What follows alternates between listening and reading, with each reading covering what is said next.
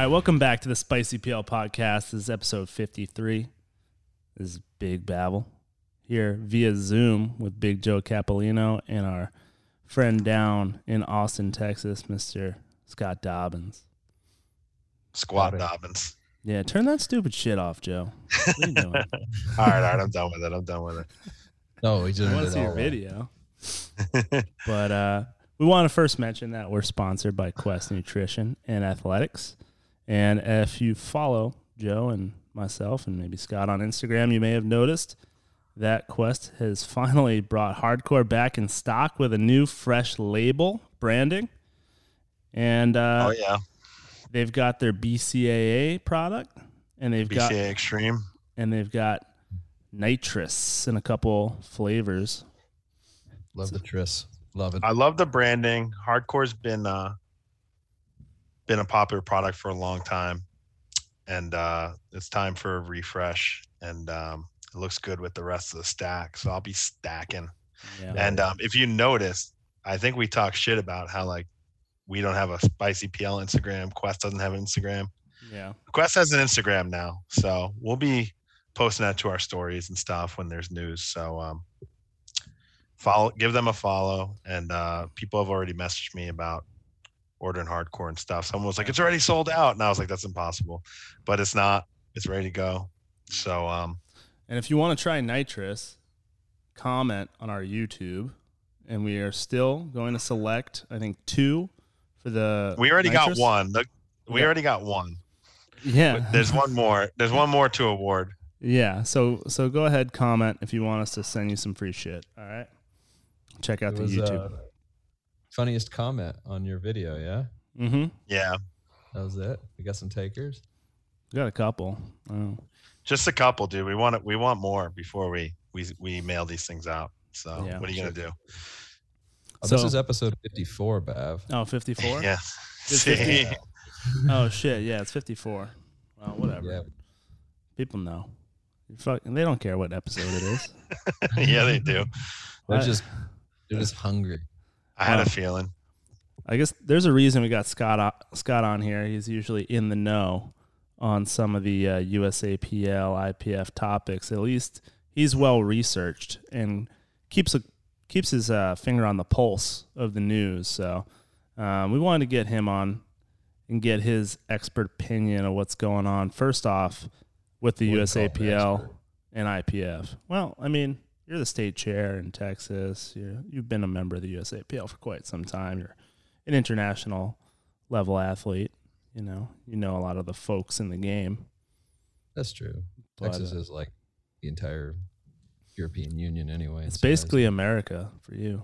You know, it's Yeah. basically all of America. it's the only part that matters. Yeah. So, I mean, let's just kick it off with the IPF situation with the USAPL. I mean, since we last recorded a podcast, things were looking pretty dreary. We were saying all doom and gloom. Does it still look like that to you?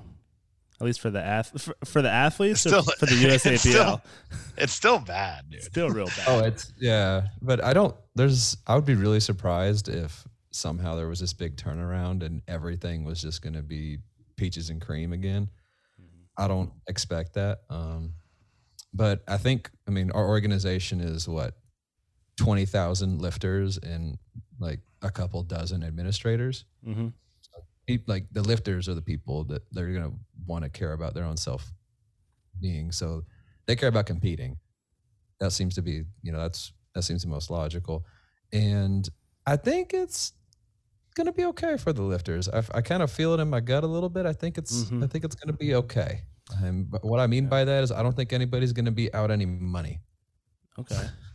Well, except maybe the USAPL getting fined or something. What do you, what do you think? yeah but that's the administration that's not the lifter right Yeah. Um, they'll also never pay a fine. I mean, Yeah, like, let's back it up. not. Like, what happened No. uh, over the last few days? Like, um, you know, the uh, IPF. Did they send a letter and then, or and the or USA re- USAPL responded to that letter with another letter, basically saying we're not going to comply, and basically like the the bottom of the letter was like, you know, there doesn't seem to be a solution to the issue, and separating might be uh, the best option. So, meaning that the USAPL is now kind of in words threatened to leave the IPF. Mm-hmm. Yeah, it's there was. I don't think they posted the last. They, they haven't been 100% transparent in the last couple of days with what the IPF has exactly sent them, Mhm. but they've they've kind of highlighted it in the press release that was a couple days ago, um, with the who the arbitration judge is and all all of that. Essentially, there's this um, USA Powerlifting does not like the way that this is going. Um, the IPF is has protocols for how to handle disciplinary things. Like there's a process, right, that you're supposed to go through. But it seems like they're accelerating that very quickly and kind of just making up their own rules. Yeah, and that was with the, the doping hearing committee of one person that was quickly Right, appointed it's- over a couple days, and then recommendations for suspension and fines was sent to that committee, which is just one person. So that's kind of the issue right now, and it's pretty funny. The USAPL like defined transparency like in their like straight copy paste from the Merriam-Webster dictionary, and uh, so they're just they just kind of have it's the IPF posted like this weird blue tile that says they're transparent and all member federations have to follow the same rules and turned off the comments. So that kind of like spurred this whole thing Mhm. that's going Yeah. on. Where like who's more transparent, which I think it's obviously USAPL is more transparent in what they do. for sure. Um, and I think that's why kind of we're, you know, fighting this battle because we we do what we do and then we post what we do online and we brag about what we do, you know. Um, but yeah, so they don't like the process that's going on with this one person committee who is definitely going to listen to their recommendations. So what was the mechanism to get to the court of arbitration of sport? Just the USAPL filed a complaint about this process? So my understanding is this is outside of CAS, which is people call the Court of Arbitration for Sport. They call it CAS for short. The way I'm reading this is this is outside of CAS. Like this is not a CAS thing. Um, my understanding of all of this is the IPF wants to get to a resolution as quickly as possible, and it seems like they're accelerating their timeline. Usually, there's due process and this, that, and the other, and they're basically just changing the rules on the fly in order to come to a resolution quicker. And they're pursuing suspension or compliance, and it seems like nothing in between. It's not in their best interest to suspend us. We're the largest federation in the IPF, except maybe behind Russia as far as number of lifters go. It's in the IPF's best interest to keep us along, keep us in. Um, and Yeah, that's why their post kind of seemed weak. It was just like, we want to reiterate that we want you to follow the rules. Thanks. it was like, it's a, I was like, yeah, I messaged you. I was like, yeah, I don't think they're going to suspend us. no, yeah, it was, they seem too too soft to suspend us. Yeah. Uh, they- they'll most definitely suspend us. Um, It's a game of So- chicken right now. so the there's the the IPF doping committee thing, and going back to my previous point, I don't think that's a part of CAS. Literally, there. I mean, I haven't read through the IPF constitution and bylaws in a while. It seems like they were like, okay, we need somebody to make a decision on this, and they picked a arbiter from CAS. Oh, I see. So the arbiter's from CAS, but it's not going to CAS. So this guy is just independently Mhm. Yeah. overseeing this process. Okay. Yeah. And so it's it's actually not just a Joe Schmo. It's not somebody like as far as I can tell, this guy has absolutely nothing to do with powerlifting, which is a, g- which is a good thing. Hmm. Um This is the absolutely guy.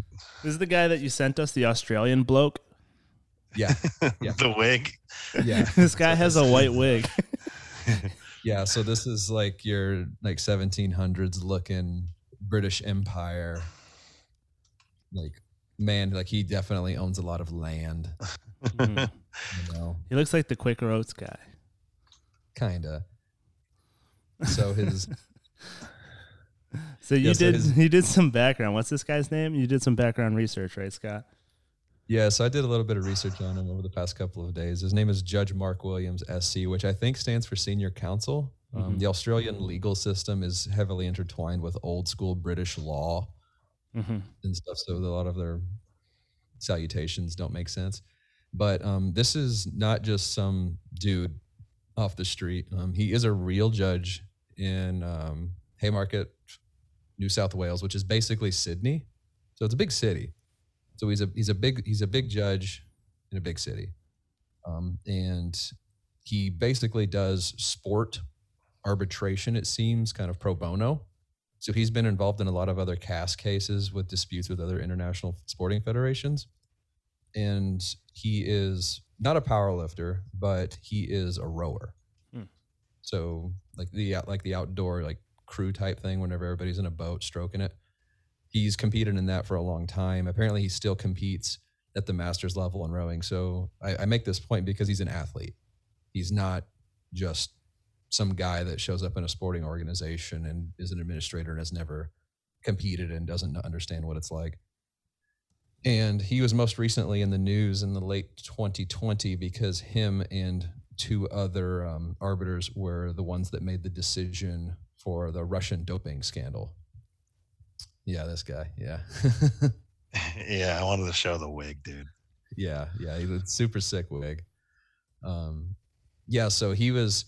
So the way that, uh, for those of you who don't know, of course, if you've seen the documentary Icarus, Russia didn't really compete in the Rio Olympics, and they didn't really compete in the Tokyo Olympics, and that was because of uh, this huge RUSADA and basically doping ring that was going on. And and the what happened was is whenever it went to CAS and it was WADA versus RUSADA, um, each side got to pick an arbiter, and both arbiters got to pick a third.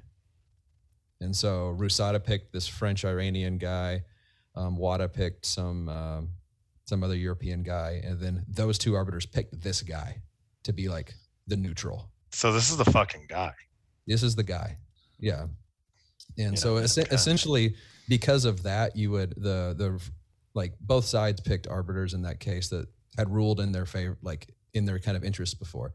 The the French Iranian judge had absolved like 24 athletes from the Sochi Winter Olympics from doping charges. Um, so the Russians picked him to be their arbiter.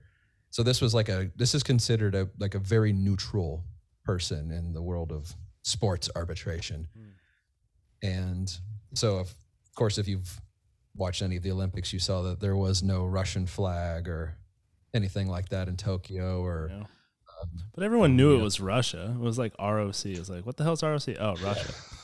the Russian Olympic Committee. Yeah. And so I went through and did some digging and I found the actual decision, like documentation for the Rusada versus Wada case. And it was really interesting to me because in here they they fine Rusada like 1.3 million dollars, all this stuff. They say you can't have anybody from your government and leadership positions, et cetera, et cetera, et cetera, except there's quite a bit of space dedicated to your athletes can compete internationally if they do this. And that's why I feel like I have I have a better feeling about this from the athlete's perspective. Um, because I think what what my gut tells me is that this guy's going to rule in favor of the IPF. We're not WADA compliant because we're not, but he's not going to punish the athletes. He's going to say, athletes, you can compete internationally if you do these things. And and for for Russia, it involved a couple of things like they couldn't wear their flag on any of their clothing, they couldn't wear their country name and any language on their clothing. Um, they had to wear like neutral athlete attire. They couldn't, um, if they won anything, like they couldn't play a song that was associated with Russia at all. Yeah, they played the Olympic anthem, I think, if they won. Right. Like I remember reading that the uh, one of the some sport for in Tokyo wanted to have bears on their outfit, and the Olympic Committee was like, "Bears are Russian. You can't do this." And Putin, Putin was like, "Sick." They basically said, "We own bears now." Yeah, Awesome. we are Bears. Yeah, I mean, that's like cool and all. And like, I would, I would definitely compete under those guidelines. Like, it is what it is. I didn't do anything. I, yeah, it's out of our I'm control. not doping. I don't have any culpability of this. I think both sides are wrong. But at the end of the day, I want to compete. And I was just like, I was thinking of a few scenarios in my head, right? So Raw Worlds is like six weeks away. yeah, So like, what are, what are we just gonna get some white jumpsuits for those people and like throw them out there? Are they even be cool with that? Like when when Taylor Atwood's Atwood and wins by 50 kilos, like Oh well, Taylor Atwood's not going, but I was just thinking when someone inevitably wins, right, Yeah. from the U.S., um, they're not gonna. What anthem are they gonna play? They'll probably play that really shitty song that's just on repeat while you live. Because like there's no like there's an Olympic anthem, but there's no, No. there's no IPF anthem, and we're not in the They'll find Olympics. one. You know, like that walkout song that's like, like Yeah, they're whenever gonna play that for like two minutes. probably. Let's play the. Nutcracker or something. I mean, someone's definitely gonna stick an American flag in their sweats and like pull it out, like Blaine did in Dubai. Like, Yeah. you know how you're not supposed to do that, which So is bullshit. that is explicitly prohibited for the Yeah. Rusada stuff. However, in here it says like they're like these are these are professional. Oh, what's that? there he is. um like these are these are professional judges right so like they're they put some reasonable clauses in here like if basically like the venue and the ipf doesn't get punished if they tried to keep flags out from athletes um like also it says that spectators can bring whatever they want in and just flail it and that's fine Yeah. Someone just bring a boombox with the national anthem. yeah they'll like Like, up wow, yeah. yeah. yeah. I mean, I think it's gonna be strange. I think for six weeks turnaround time, and whenever this happens, it's gonna take a while for people to figure out what to do. But I mean, Yeah. I think people, if they want to compete, will compete. You know, maybe there's some people who are like, well, if I can't win and hear the anthem, I don't want to compete. I don't know.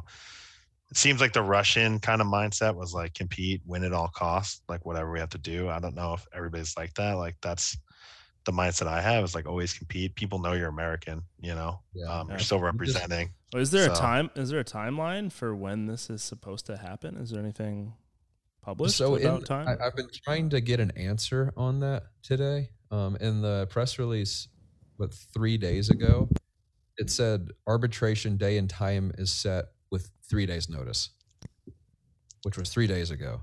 yeah. So I assume it's happening in the like it either happened today or it's happening tomorrow. Is it, is it just when they set it, or it is set? It seems like it's set because at the beginning that press release, they're like, "This is all of the shitty, unsportsmanlike timing of all of this." Like the arbitration judge was appointed, and we had one day notice. You know, then the judge was confirmed with two days notice, and then this day and time and set was a three day notice. Like, so it seems like it's moving really quickly. Um, I did hear through the grapevine that we are supposed to be getting an answer to this very soon. Dude, So I assume this is going to probably happen in the next couple of days. We might get a press release and maybe by this weekend or something. Yeah.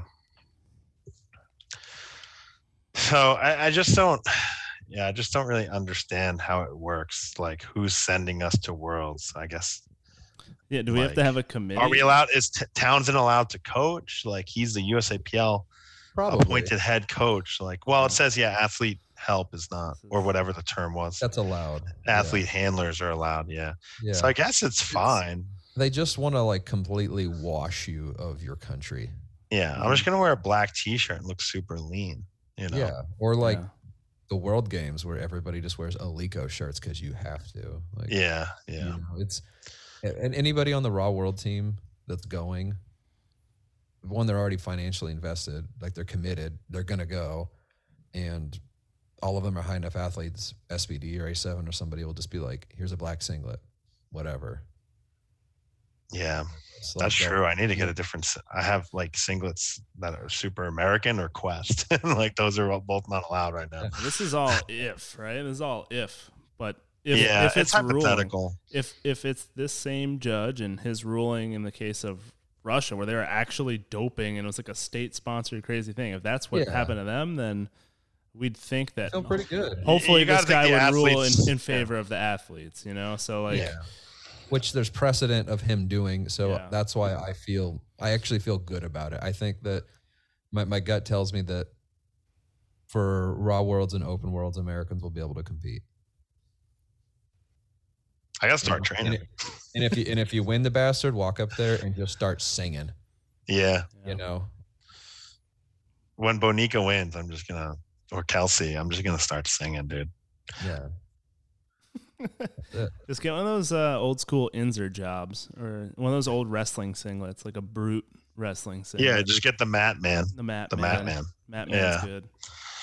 Well, I was actually I was um looking at something Angelo Fortino posted, and he was saying how like it's so stupid that there's people not like us, but you know, like I'm like I'm not pro IPF. I just don't think we should leave because I think like I'll state on other pods. I think both sides have their issues. Like Yeah. our non third party testing is suspect um, at, for multiple levels. IPF doesn't do testing and doesn't is WADA compliant. Everybody's wrong.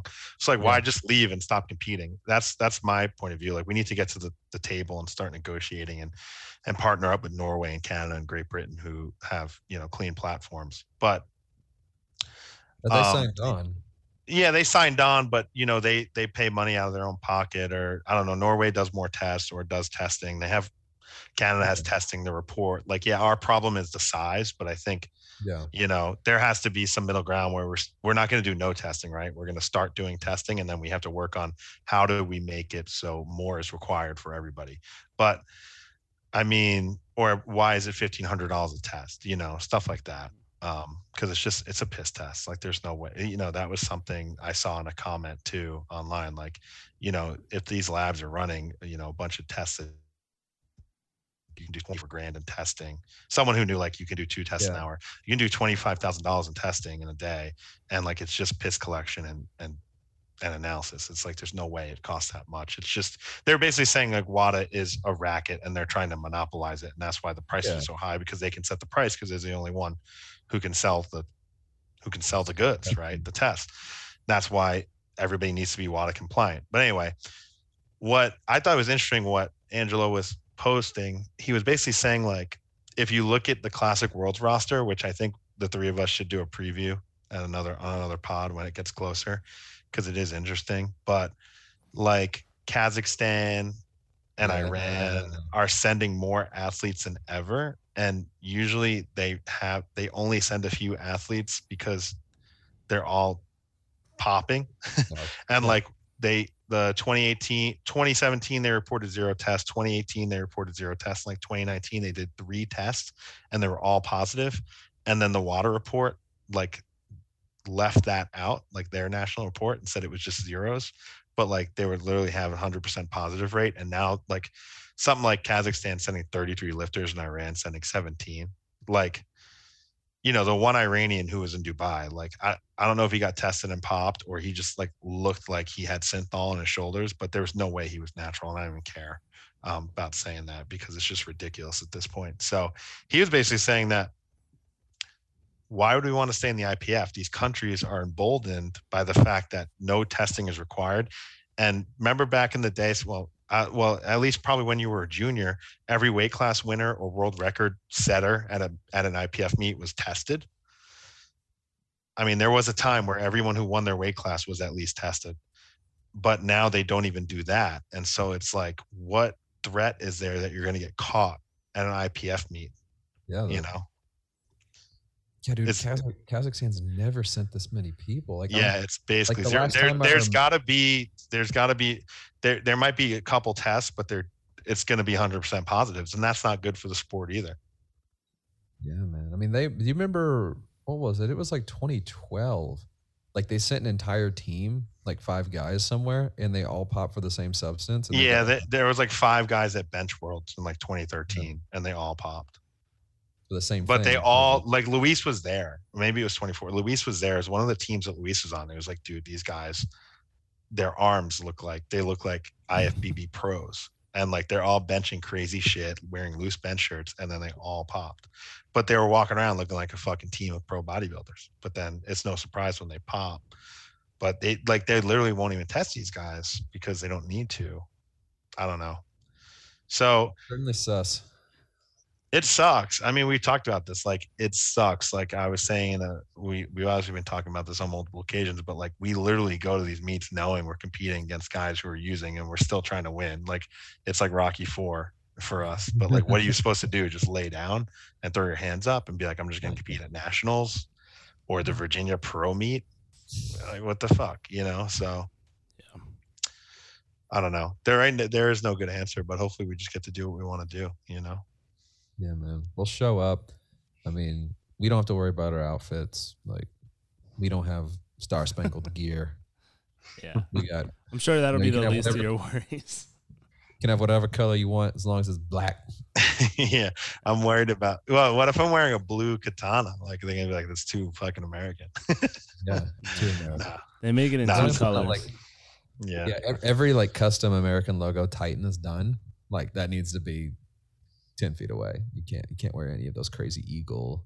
Yeah, I have an eagle oh, singlet. Jeez. so- well, maybe Titan's going to be doing a lot of business because they're going to have to sell everybody new shit that doesn't have What if- American stuff on it. that Inzer shirt that Alex has on. What if I wore that? You know, It's, yeah, it's too American. It's too It's too American, American. way too American. but Inzer's an approved logo, so Yeah. so you know. It's an approved word. Anyway, I don't I don't know. know, Alex, it's it's it might not be it might not be a the same ruling because the Russia stuff was a state sponsored thing.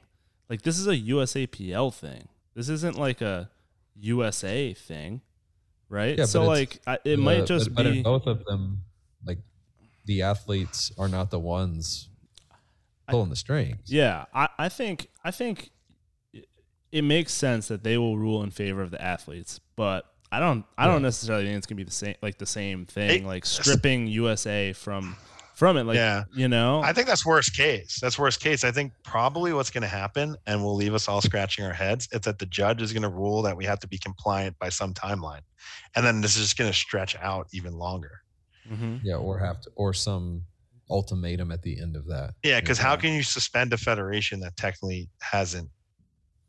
They've done something wrong, but it's not to the level of doping your athletes. Like Yeah. it's the fact. It's Yeah. like unauthorized. it- It's it comes down to how serious of a crime is an unauthorized test. I mean, You know. yeah. how do you- Or or this guy could just laugh and say like, Figure it out. IPF, you're you're fucked up. yeah, this Nah, I don't think so. I think a guy who's in this scene of international sport, he's not gonna say like, "Oh, WADA compliance doesn't matter." You know? Yeah, in the Rusada ruling, he specifically says you are found to not be WADA compliant. I think there's some outsiders, people that aren't like maybe in strength sports or not in, you know, or so cl- like know about WADA or have been drug tested as an athlete before. They might think that WADA's doing a good job. You know, Yeah. uh, there's certainly Canadian and and and UK lifters saying, why can't the US just get on board? Like we do this, this, and this, and it's not that hard, and we're clean and all this stuff. So I don't know, but um, yeah, we don't have to talk about that stuff. But like, it seems like there are some people who are like think WADA's a good thing, but you know, I think I don't think WADA's a good thing, but it's all that there really is. So It's something. yeah, it's it's something, better it's than- it's not- something. It's something. I don't That's know. it. It might be. It's a better mechanism than running your own testing. Like I said, I think the corruption that could happen in one party testing is worse than overpaying for a third party test. at the end of the day, it's just we need to get the num- it's it's the math, it's the numbers. Yeah, but I mean, But is, is Scott- there is there an outside chance that rule that what the USAPL is proposing is okay? That the elite level athletes and like there's a separation in the federation for international level athletes and, and local athletes. Mm, Like, I don't think so. I mean, I think like Just because it's a good idea doesn't mean it's gonna be like everybody's gonna acknowledge Yeah. it's a good idea. That's the way like red tape and politics works, unfortunately. Yeah, the, the I was really taken aback by the the statement that the USAPL EC E proposed the split federation, which was they would cut it into two different groups, and what the the point of that was to mirror um, professional sports. So Kevin Durant is not WADA tested, you know, ten months out of the year. Like Kevin Durant is only WADA tested when he's part of Team USA, which is under the Olympic umbrella, and then he's subject to all of that. But then every other t- period in time, like he's not bound by WADA stuff, and they're they're fine with that. Um, and whenever the similar like proposed split was okay, we'll have two separate organizations. So we'll have USA Powerlifting, which will basically handle like local level contests, and then we'll have this national basically like path to the IPF organization, like the Team USA version for powerlifting, and the IPF rejected that as like, no, that's not a thing. Like you, no, no, nobody does that. And they're like the NFL or the NBA, the NHL, like pro, like tennis, like all these other people do this. And they're like, no, no, that's not a thing. That's not real. Yeah. Like I don't think, yeah, LeBron James, like the same, like you, like USADA guy that's coming to get me is going to get LeBron James. Like he can't get within 300 feet of LeBron James' house. Yeah. Mm-hmm. They're not. Yeah. They don't. So and so, but the the unofficial answer I've heard is that there's TV contracts associated with the Olympic Games when you have these high profile professional athletes playing that bring in revenue, and so they just let it slide. yeah, that's that's what we heard. So like we were we were kind of saying we had like a 10% chance of lifting at worlds at one point. You think I think this news brings our chances up to like 60%. Yeah, I feel good about it. You have a ticket booked. I don't. But Yeah, I'm going one way or another. I'm either going to go and I'm lift, or I'm going to go and like throw tomatoes at the mm-hmm. IPFEC and like the URL fire and go on vacation. Well, we know for sure that at least one American lifter is going to be lifting. Yeah, we gotta we gotta talk we gotta talk about our boy Ian, dude. we know for sure that at least one of those tickets he- is going to get. did cashed. he jump the did he jump the gun? Our, uh, maybe, but but but the thing is, is uh, our, our our boy Ian defected. Um, he left the union. He's lifting But- for U.S. Virgin Islands. He's nominated as U.S. Virgin Islands lifter, which that first happened a few years ago when Kim Walford was like, "I hate the USAPL, And they were whatever, whatever." Yeah. Like, "I don't agree with what she did because it's just a bunch of he said, she said bullshit." But you know, to be an American and then kind of not lift for for America is What? kind of BS. Are but there any penalty? Like, is there anything that happens if you do that? Like, can you not come back to the USAPL? Yeah. That's exactly right. You, under the That- that's what I heard. You basically like light your membership card on fire, and it's a one it's a one way ticket out. However, I would think that if you know if I was a you know reasonable person, I would show a little bit of grace in a time like this because they they gave Ian like a deadline, like you have to accept your spot or not, and I think that was like a week ago or something. Well, that wasn't specific to Ian. That was all of us. It's just that we accepted when we Oh, got really? to Scott. Oh, yeah, I, yeah. There was a deadline of, I don't know, August 10th or some shit. Yeah, and so when that with that deadline approaching, he undoubtedly made the decision based on that, and he t- he went with the sure thing. He he bet one dollar, you know, and the price is right, and Yeah, I mean, he's definitely going. I mean, that's yeah, end he's of the going day. like like Ian Mhm. Bell's competing in Norway. Yeah. Yeah. Well, yeah. I guess his goal is World Games, right? Yeah. And then he's gonna right. be I- I- he's gonna be in Japan for like a couple years and Yeah, ask I bet for we should get. Ian on.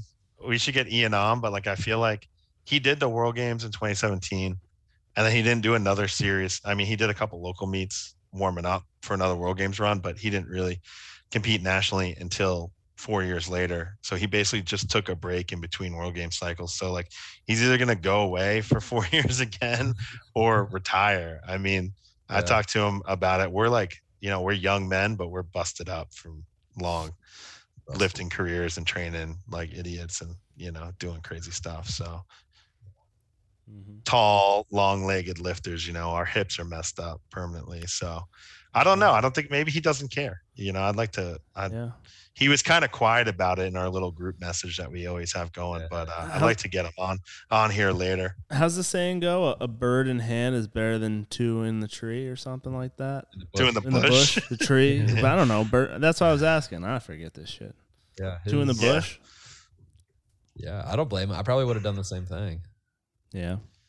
I mean, just in case, I I. How do you get on ab- that team? You know, does he have Yeah. Virgin Island blood? Yeah. No, I, I'm pretty sure you just DM Kim Walford and say I want to be a part of this, and that's how the process. You don't Well, need that a, you wasn't don't need an a that wasn't an option for me then. You don't He need a you me. don't need a residency. You don't need anything. no. So I asked about the Italian team. I was kind of more curious. I I was like, well, and I was like talking to Babel and Luis. I was like, I don't think I'd ever go to Worlds and not live with like like for Townsend at this point. Like I've done seven with Townsend plus a World Games. It'd just be messed up. And like I'm not that desperate either, but like I would have to go to Italy, get established residency in my where my dad lives, which would be easy because I could just say I live with my father at his address, um, which he's there now. But then um, I'd have to do a meet in Italy and then they would nominate me. I was like, well, that would just take way too long, and I Yeah. don't even want this. But I did inquire because I was like, if this all goes to shit completely, and we don't lift at Worlds for the next two years, I can at least do one more meet and then retire. Yeah. But it looks like that it's not going to come to that, you know. So I think every country is different. Like we at jokingly we asked like a Norwegian coach at Worlds, like, how do we live for Norway? Norway is sick, right? We love Norway. and uh we were drunk at the Arnold with the Norwegian team, and she was like, "You have to come to Norway, live there for seven years, then uh, you can apply for citizenship, and then you can get on the team." I was like, "Damn, that's not worth it." Wow. So I respect it. yeah, I respect it too, man. They take it seriously. So, I mean, I, I our boy Ahmed too. Like that was an interesting decision too for him because he's been trying to make the team as as a U.S. citizen, but he's lifted for Egypt before, and I'm sure he could have easily got nominated as Egyptian lifter. But since he made the team as American, he kind of stuck with us, which, uh, you know, I'm sure he's been paying attention to what's going on. But uh, props to him too, you know. So Too busy Stick- just squatting 400. yeah, I, th- I think he's too busy trying to whip my ass. So it's like, yeah, bro. He's, you know, he's doing a Rocky like four training montage in the ogre compound, just thinking of you. yeah. I hope he gets to squat. I hope he gets to lift, man. Oh, Yeah, I, I we just want to see it at this point. I want to see that. Um, Squat. yeah, so I think I think in summary our chances go up, but I think it's going to be a weird thing to navigate with the uniforms and the anthems and shit Mhm. like that, the flag, whatever. But at We'll the end of the day, I think we got to we got to do it. So you're saying you know. sixty? You're saying sixty percent? What do you think, Scott? Man, I think it's like 85. I feel good about it. I still, fine. I'm, you know, I'm a I'm a pessimist.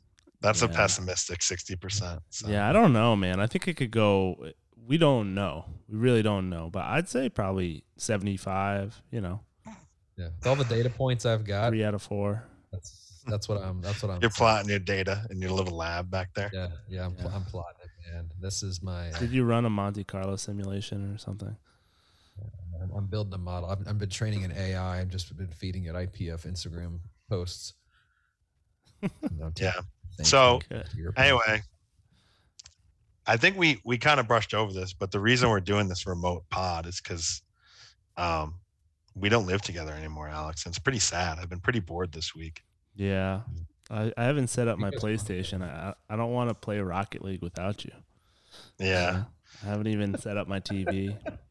it's quiet in here without Ronnie and uh, and and you. No no video games. hmm Cooking cooking for one. You know every meal. Yeah, Mm. Shit like that.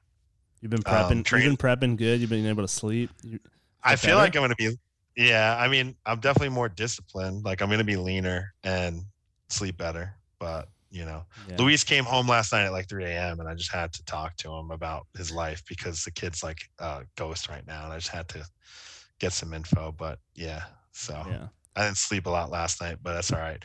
Um, but anyway, you you moved like an hour away from here, hmm and uh, we do plan to do the pod in person. But you know, in the midst of you know, it is midweek, all the stuff going on, Scott coming on, and um, I'm gonna have to be traveling like an hour to do it. Um, so it will be probably like half and half, or we'll try Mhm. as best we can to do. But just for everybody out there, this you know, if we have a guest, I might be remote, be since we're remoting someone in anyway. And if it's just gonna be me and Alex, like the funny pods that we talk about stupid shit on, I'll go visit him on a Saturday, and then we're gonna go gamble all day. So um, pray for us, pray for us, pray for us, dude, or at least I will. Well, I don't we'll- Alex is we'll paying a mortgage now.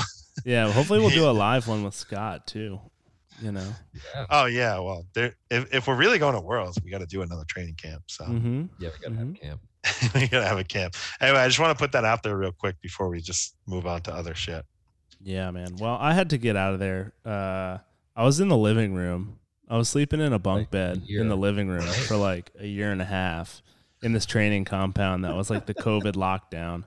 And after a certain point, you know, there was supposed to be an addition on the house or there was supposed to be like an open apartment in the house that I was eventually gonna move into, and it was supposed to happen like many, many, many moons ago, and it didn't. All look like- 2020, winter 2021, yeah, this summer. It so just was- never happened. problems with the zoning and the contractor. Then you know eviction of the uh, current tenants. They won't leave, and just like nightmares. So it, I needed to get out of the bunk bed, you know.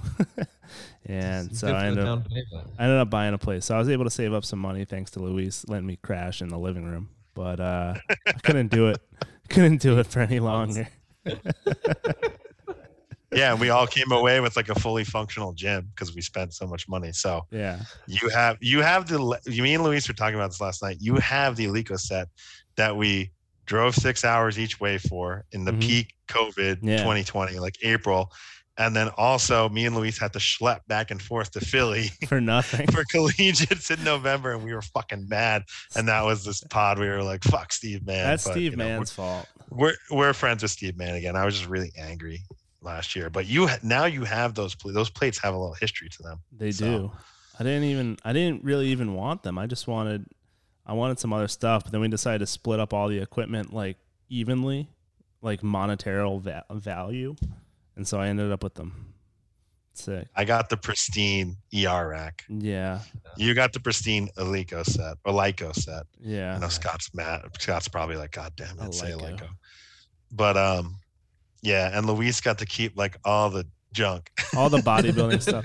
Well, Uh, all the I didn't want to dumbbells, take lap pull down. I didn't want to take the, the- whole gym, so like I took I took something that's worth a good value but doesn't ruin your whole setup, you know? Like I took the crappier combo rack, you guys have your nice ER, and I took the Eleiko set and you guys still have plenty of rogues and pound plates and all sorts of stuff. So I think it worked Yeah, out. trains.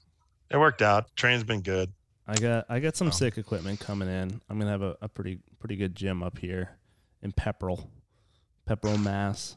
I didn't know if you wanted to expose where you live, so I said an hour away. But yeah, it's in fucking middle of nowhere. Well, I'm not, I'm not sending anybody my address, but you know, I can say the town. Scott's Scott's real quick googling. It's Yeah. sick, dude. It's like I can walk to New Hampshire from here. Uh-huh. Tax free shopping, baby. Alex was Oh, Alex was originally looking to move to Austin, and then he was like, "Well, houses are kind of the same price if I move to New Hampshire, so I'll just do that." Dude, I was seriously looking at Zillow like all the time. Because first of all, like I was like, oh, there's a good chance I could probably keep my job remote, but then that changed. I had to I had to start going back into the office like pretty darn often, even though they're still flexible. And so I was like, I like my job, so I want to keep my job.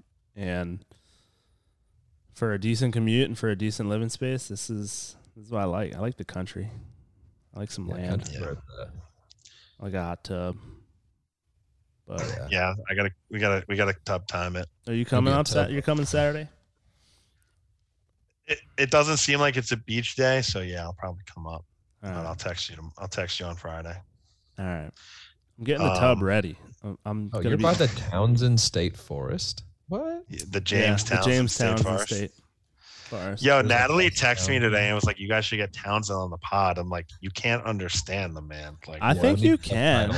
I think I think I'd like to actually. Uh, Someone else has asked me about getting Townsend on, but I think he he might not be as like open when it's in a public forum. You know, like I feel like he doesn't want to blow up. You know, blow I'll up his ask- I'll spots and a- stuff. You know. I'll give him a call. He has some really good stories from when he was like a junior lifter and shit. I think So- yeah, I think it would be good and like even if he was a little bit restrained, you know, and sober and restrained, I think it would still be a very interesting pod. Yeah, It's not a bad idea. yeah. All right, let's fucking let's talk about some fucking equip lifting, dude. Why don't we? Yeah. Yeah. Let's keep it rolling. I think um not many people talked about this meet, but No. uh Europeans happened. And we're probably going to be the only podcast in the world to talk about what happened to Europeans, which is sick. So um I've looked through the results and I was kind of paying attention to what happened. Um you know, I don't know particularly these lifters who, you know, they're they're not that great, but you know, That 84 plus though, right there. well, unusual. Uh, Yeah, I think the ones that stuck out to me was Hilda Haugen. I mean, I know we butchered her name, but she won the 57s. But and she also competed at um, Norwegian Nationals. That's why you might recognize that name. But I think she might have jumped up a weight class recently, and she's doing okay. Um, Larissa, dude. the goat Larissa Soloviova. Her numbers are a little down, but um, still a 110 score. Keep in mind, this is probably the greatest, you know, other than what Carola Garra just did at Italian Nationals. This is like, you know, historically, this is the greatest lifter on formula, like any way you slice it. Um, Quadruple gold, man. yeah, one. She's won four World Games. Yeah.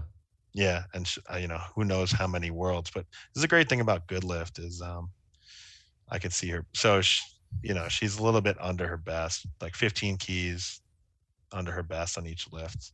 You can see she's won a lot of fucking. She's won a lot of meets, a lot of clean drug tests, huh? Mhm. That's something. She Anyway. lost to me since 2008. yeah. So the goat, she won best lifter by a by a small margin, I think. You know, at Worlds, that's gonna probably pump up 115, 120, but uh just probably cruising. I think a lot of the Ukrainians, they kind of just cruise. Yeah, Yeah. Eight, this is in a weird order because like 69 and 76, they're down here, probably at the good lift like program doesn't is like holy shit, new weight classes and can't figure it out. But Yeah. um, yeah, Ilya Strick is back, dude. Look at that birth year, 1973. Yeah. You know, I Wow. thought she was done. I thought she was done. yeah. Those calves are never done. Yeah, but like that's a good squat for her. 235. I'm just gonna look at her best ever. Oh, she did 262. Look at that. Yeah. Talk about, you know, some of the other issues we've been talking about. I didn't realize she Who- won a couple. Who who knows? Oh yeah, she she used to go head to head with Leanne Blinn all the time. They used to trade shots, you know. Um Tatiana Melnick, I mean, this this girl's really good. She finished second in the best lifter thing. I mean, Oh she's wow, that was close. Yeah, it's close. So some pretty pretty impressive stuff. But again, you know, not that many lifters on the women's equipped side, especially I think in this. Um, usually Russia does Europeans, right, Scott? Usually, yeah. Yeah, it's weird that they didn't come. I don't know if it's a coronavirus thing or they just didn't want to go this year, but the Russians are missing from here. Um, Well, this contest is usually earlier in the year. it's usually in May. Yeah. So I think maybe they just don't want to compete, you know, so close. So it is a lot of meets. I mean, we're 12 weeks out. Yeah. This is Of open world, so. Yeah. So, you know, obviously shout out to Larissa. You know, when I thought she was single, I slid in her DMs a few times and tried to learn Ukrainian, but it didn't work out for me. Um, Larry the goat. yeah, dude, she's fine. She's fine. It's just that that that purebred. She's just, you know, Yeah. she's purebred. Let's just leave it at that. Radioactive strong. Yeah, man. So then we go over the men's side. See, uh Hassan El Belghiti is still doing it, man. how? You know? How? I don't know, dude. I don't know. 46 years old, still pulling 310 at 66. It's Pretty insane. Um, this one, 74, not a lot of competition. This guy kind of stinks, but I just think it's, you know, he won with an 83 score. But uh, You don't see Netherlands. Luis made out with his girlfriend once at Worlds, and then he, um, he tried to fight Luis and Elliot. He tried to fight Luis and Elliot, and then uh, then the next like a couple years later, I swear this guy was on the side of uh, uh, one of my sessions at Worlds, and he was just tagging me with red lights. Worked out, worked out, but I, I swear it's because I was friends with Luis. of course. Anyway, talk shit about talk. It's not some spice, you know. Um, 83. These two guys are fucking studly. They beat they beat Newt last year um, at Worlds, so uh, this guy's really young. Yeah. Vlad- uh, Vladislav Chorny. yeah. He's, But again, their not- numbers are a little down, you know? I mean, look at that. It was a tie. Yeah. Um, Yeah, he's only weighing Vladislav, He's a he's a junior champion, I think. I want to say he did really well in Poland. Yeah, he yeah, he lifted Oh in no, Dubai actually, too. no, he- no. He went up a weight class. He bombed in Junior Worlds in 19, I think. Can you see attempts? Yeah, click on that. Maybe Oh, you I wanna mean s- maybe they're uh, maybe they're kind of yeah, yeah, I remember this guy. Yeah, he bombed on There deadlift Worlds. Hmm. Yeah, he bombed Yeah. deadlift. Yeah. Yeah, I Damn. remember. I was there. It's crazy. But yeah, he's I thought he lifted in Dubai. I guess not. Um, I must have met him. I remember meeting him, so I must have met him in Sweden. And yeah, he got fifth. He's he's a solid young lifter. This kid, like they, I like how they drug tested him at Worlds when he bombed. It's cool. you gotta They're get him. trying to get the bomb pop. The bomb. Do I be have? elusive. Oh, I. Let's go detailed, dude. Here you go. Oh yeah. Yeah. Oh, he he benched 230 to stay in the meet. So, I mean, Newt's totaled more than this multiple times, but these guys, these guys will will be up in those numbers. Yeah. So 93 was the shit people were losing their minds, right? Yeah. Yeah. Like this guy on his second squatted 399 for a world record. Vladimir Risiev, who I think has won worlds multiple times. Yeah. Um, then Nikki Lentz, He's been just showing up at European. Yeah. 400 keys right think he- after. He, had the record before, didn't he? It was his. I don't know. I don't know, but that's pretty that's pretty insane at 93. I mean, you know, That's fat. It- It's yeah, up. but then but then you got this I- how do you say this guy's name? Mu- It's, Musienko? uh, it- it's Konstantin Musenko. Muzienko. Musienko. He just opened at a world record bench. yeah. I, I Which watched was this was this Charlie Connor? No, no, no, because No, that was at 105. 105. This is somebody else. 326, 341, 351. That's the dumbest shit I've ever seen. Like not like in a good way. Like my bench PR is 350. Like that's just so much at 93. Uh, I saw this guy. He com- he was in Junior Worlds in Canada in 19 as well, and I was in the warm up room just watching him, and he's just. I mean, his ROM is just like a couple of inches. It's incredible. But I Yeah. mean, look, look, look at that fucking glow up right there on the total. Whoa. Yeah, I mean, well, I'm just looking in Dubai. He benched 320.5. Yeah, And then so he put 30 keys on the bench. he's just. I mean, it's he's having to move it literally like three inches. He's got like a Nori. This would be like if Sean Noriega got an equipped lifting, like that would be him. That's true. Yeah. That's true. So, I mean, I don't doubt that it's possible. Like practicing in the shirt and controlling the shirt is everything, Yeah. but that's a big, you know, it's like 315, 320, 320, then 351 all of a sudden. I don't Yeah. know. COVID, COVID was good to this young man, but um, yeah, born in 97. He's also what? Like he's still in his in his early twenties. Like he could. do he's nothing. 24. Yeah. Yeah, he could do nothing and get strong. Yeah. So, I mean, he ended up, you know, winning. Yeah, setting a world record and getting second. That's pretty fucking legit. Well, yeah, he lost the world record and then got, oh, and then Yeah. set the world record total. So he lost both those records and got second. Yeah. A couple silvers, but 93 is insane. You know, Yeah. no, the Johnsons have their hands full. Let's just say that. Just- uh, maybe if they combine Johnsons, they might be able to. Yeah.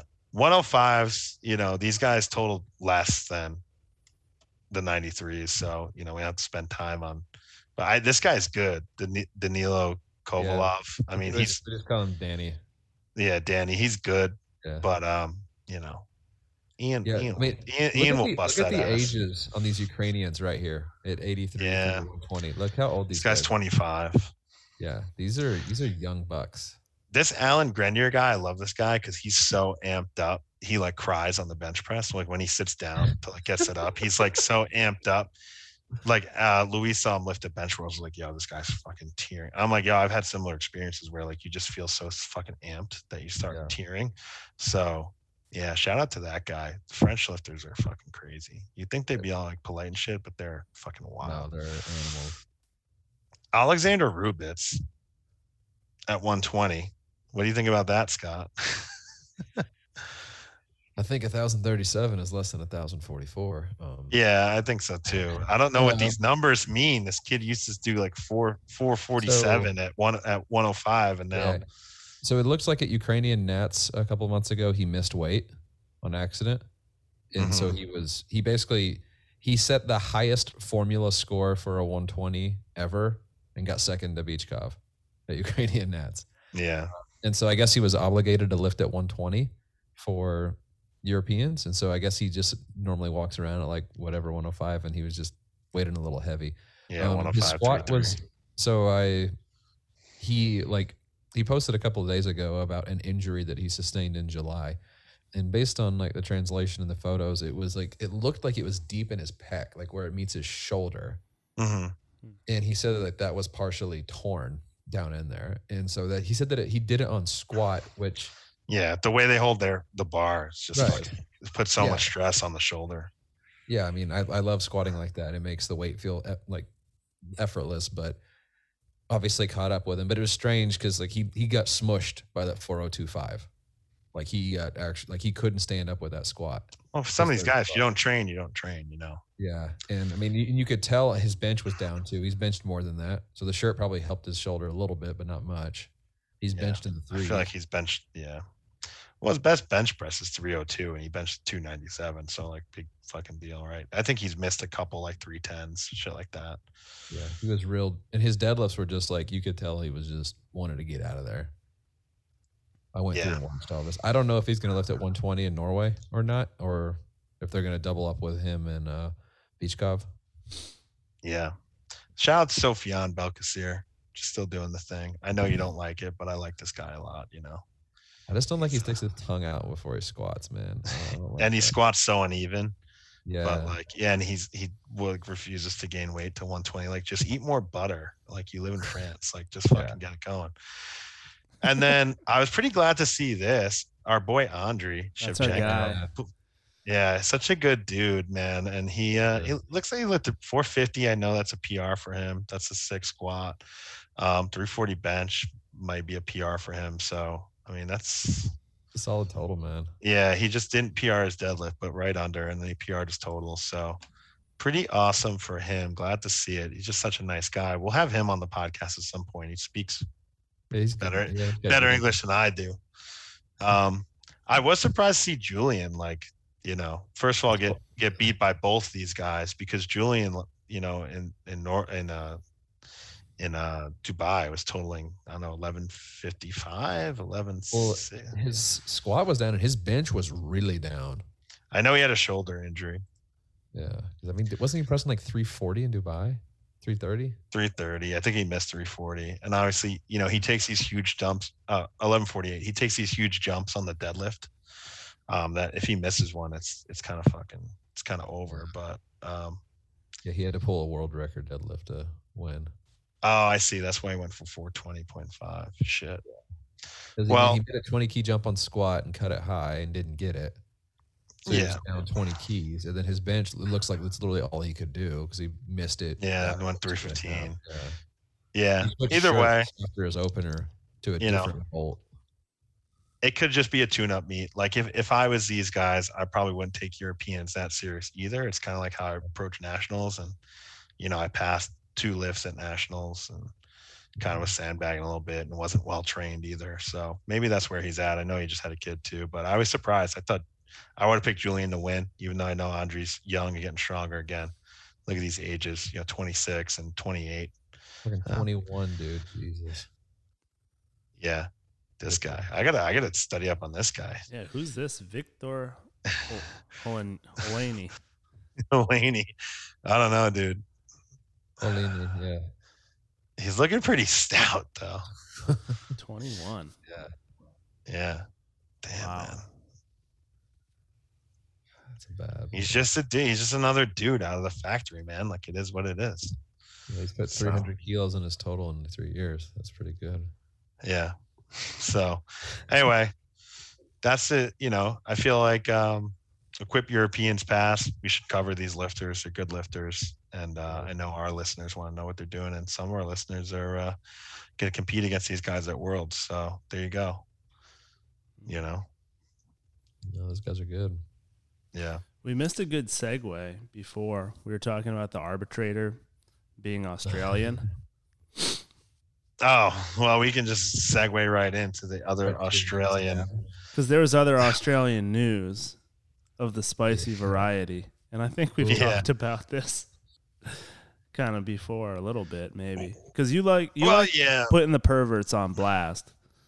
Yeah, you asked about it it away, at the end of the last pod, and it was like we were like at an hour and a half or something, and I was just messaging with a, a lifter I coach, Lachlan. What up, Lachlan? And you know, he unfortunately we're training for Australian Nationals supposed to be in August. got moved to October. Then they canceled it, and he went into lockdown and basically was like, "Hey, man, I can't really train, so let's take a break." But I we still shoot the shit a little bit, and uh, he was like, "Hey, you guys have to talk about this on the pod," and sent me this article. I think a lot of people had this article, so it's not like secret, and it's been out there for like a couple weeks at this point. But yeah, I read through this, and it's like Robert Wilks, who's 67, had a sexual relationship with this 22 year old girl who was on the team. Yeah. He was coaching. Uh, he's a volunteer coach at um, Melbourne. Melbourne University weightlifting and powerlifting club. And uh, the reason why it was so alarming is that when she filed her sexual harassment complaint, he like sued her for defamation, Yeah. which is a total dickbag move. Like if the if There's the one thing you need to know about Wilks is he loves suing people. Yeah, I was like on the, Um, I'm not going to bring up the Reddit, but I was in the Reddit and some guy was like, I'm so glad this is happening because Wilks is just a litigious asshole. Yeah, he loves suing people. He's been stunting the growth of all the Australian powerlifting union down there, just berating them with lawsuits. yeah. So when someone calls you litigious, it's not a good thing.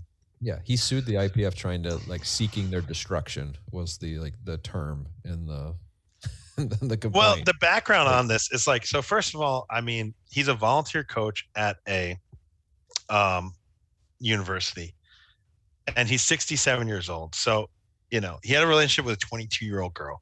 Mm. and I've said this before. I said this about specific situations that I've been involved with at Safe Sport here. Um, you know, I've coached a female powerlifting team for three years at our alma mater.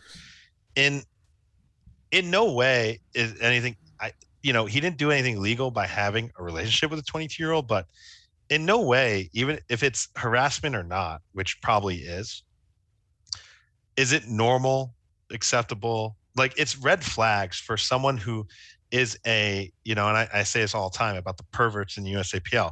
They take their status as a coach and they're like kind of and and they're kind of like status or you know their their control of their athletes and abuse that power into relationships. And we see it all the time. We see it here and now we're seeing it in australia in a really extreme situation where it's 55 years apart and this girl felt like she was you know coerced and forced to be in that sexual relationship because you know he was her coach. I mean that's basically the summary. This article is he basically would har- harass her not let her off the phone till he she would agree to let him over her apartment and then he would sh- this is cla- not that you know it's stuff to but to make fun of but he would be like oh I, i'm taking a viagra now i'm coming over like shit like that the guy's That's in this article, though, right? It's, it's in. The it's in this article Yeah, It- It's in this Because- article, and someone else came forward as well, like another another girl, like came Yeah, forward. and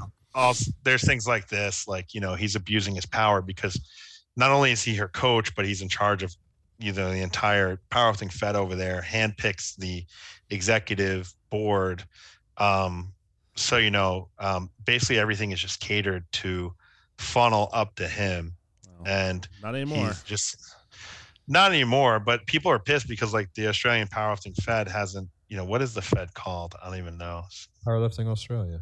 powerlifting australia. It's not like they haven't posted or like said anything like um you know about you know like dis disassociating themselves with robert wilks yet but Yeah, i'm assuming that's because he runs have. it No, they Yeah. have. That- yeah. Like They have? they- Okay. They, they He's can't got- necessarily. So, th- powerlifting Australia is different than other federations in that powerlifting Australia is a registered business under Australian law that is owned by Robert Wilks.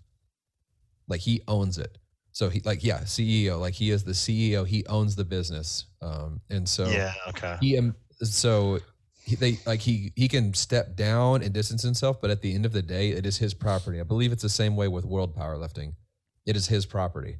Hmm and so he i mean he eventually stepped down and then one of his like because it's a business they have a board very similar to like a large corporation and some other person stepped up and was an interim ceo did some fire putting out but you can't really put this fire out Yeah, so this Mhm. says in response to questions to the five person Powerlifting Australia board member Mary McKean Mackin declined to comment for privacy and legal reasons. So I don't know.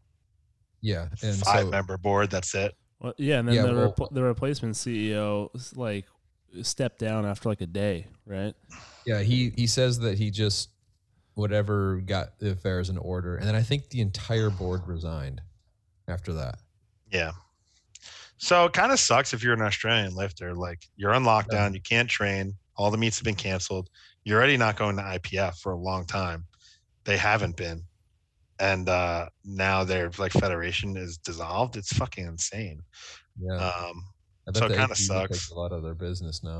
I mean, I bet they'll all be back in the IPF. I know there were a few lifters. There's a guy that lifted in the supers, but I think it's pretty much like you're on your own. Like the like I don't know what Fed it's for, but it's it's the one that the IPF kind of like put in place with that Yeah, Australian the, uh, woman. That's the APU, the Australian Powerlifting Union, or APU. Yeah. yeah. Yeah, so like they haven't seemed to pick up much steam. A lot of people like It's- it's because Wilks has been bombarding them with lawsuits, and he's Yeah. still like the monopoly of powerlifting in Australia. Yeah. So pretty crazy. Um, but it's funny because there's like so much back. Like as soon as this came out, I was not surprised because No. when he sued the IPF, it was it was over a lot of like abusive athletes thing. So he tried to like paint himself as some hero, like because we're forced to stay in the event hotel, shit like that. He wanted to like sue them over some monopoly stuff or like some type of you know racketeer like racketeering charges or something because we can't stay and make our own accommodations or we have to pay fines if we don't stay in a hotel which i've stayed in airbnbs and shit and i've never paid a fine it's just all a bunch of bullshit Yeah. paper you know stuff on paper but it's not actually enforced but um you know the way that the ipf pretty much shunned that lawsuit away was like this guy's a fucking pervert. it's pretty funny because like the IPF was like, this guy sucks. He's a pervert.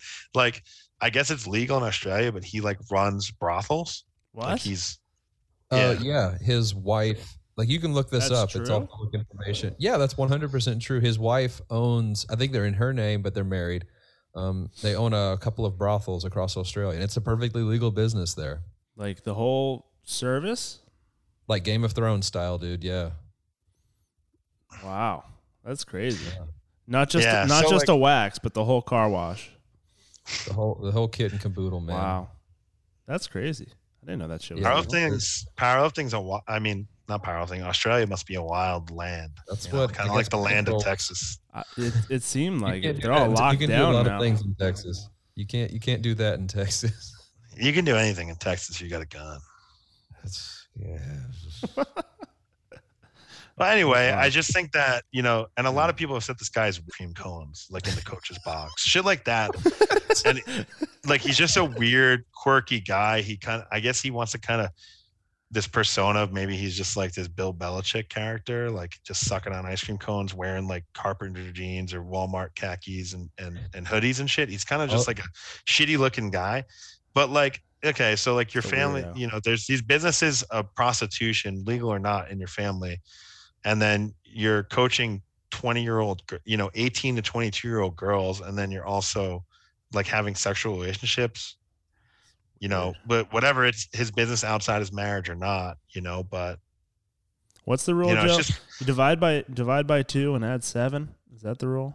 I was told this rule is very misogynistic but it's uh half your age plus seven is if if she's too young for you bro Oh, of anybody, right? It should be for. It should well it way. should be for for women that's what we said i forgot who we were talking to but we were like it's not because if you're like a you know a hot older lady you know you have to abide by this rule you can't just uh, you know it's creepy you're having sex with an 18 year old Yeah, that's creepy he's good too. looking but maybe maybe a 30 year old man is within your rules so Yeah, if robert you know Wilks is 67 It's all it's all ageist. Okay, that's all ageist now. he's okay? way he's way off okay half of 67 plus 7 is 40 Yeah, that so a 40-year-old woman- a 40 year old woman is a young score for him, right? And it's it's not it wouldn't be weird where you have to be like this guy sucks, but you know, um, This guy yeah, sounds like a weirdo.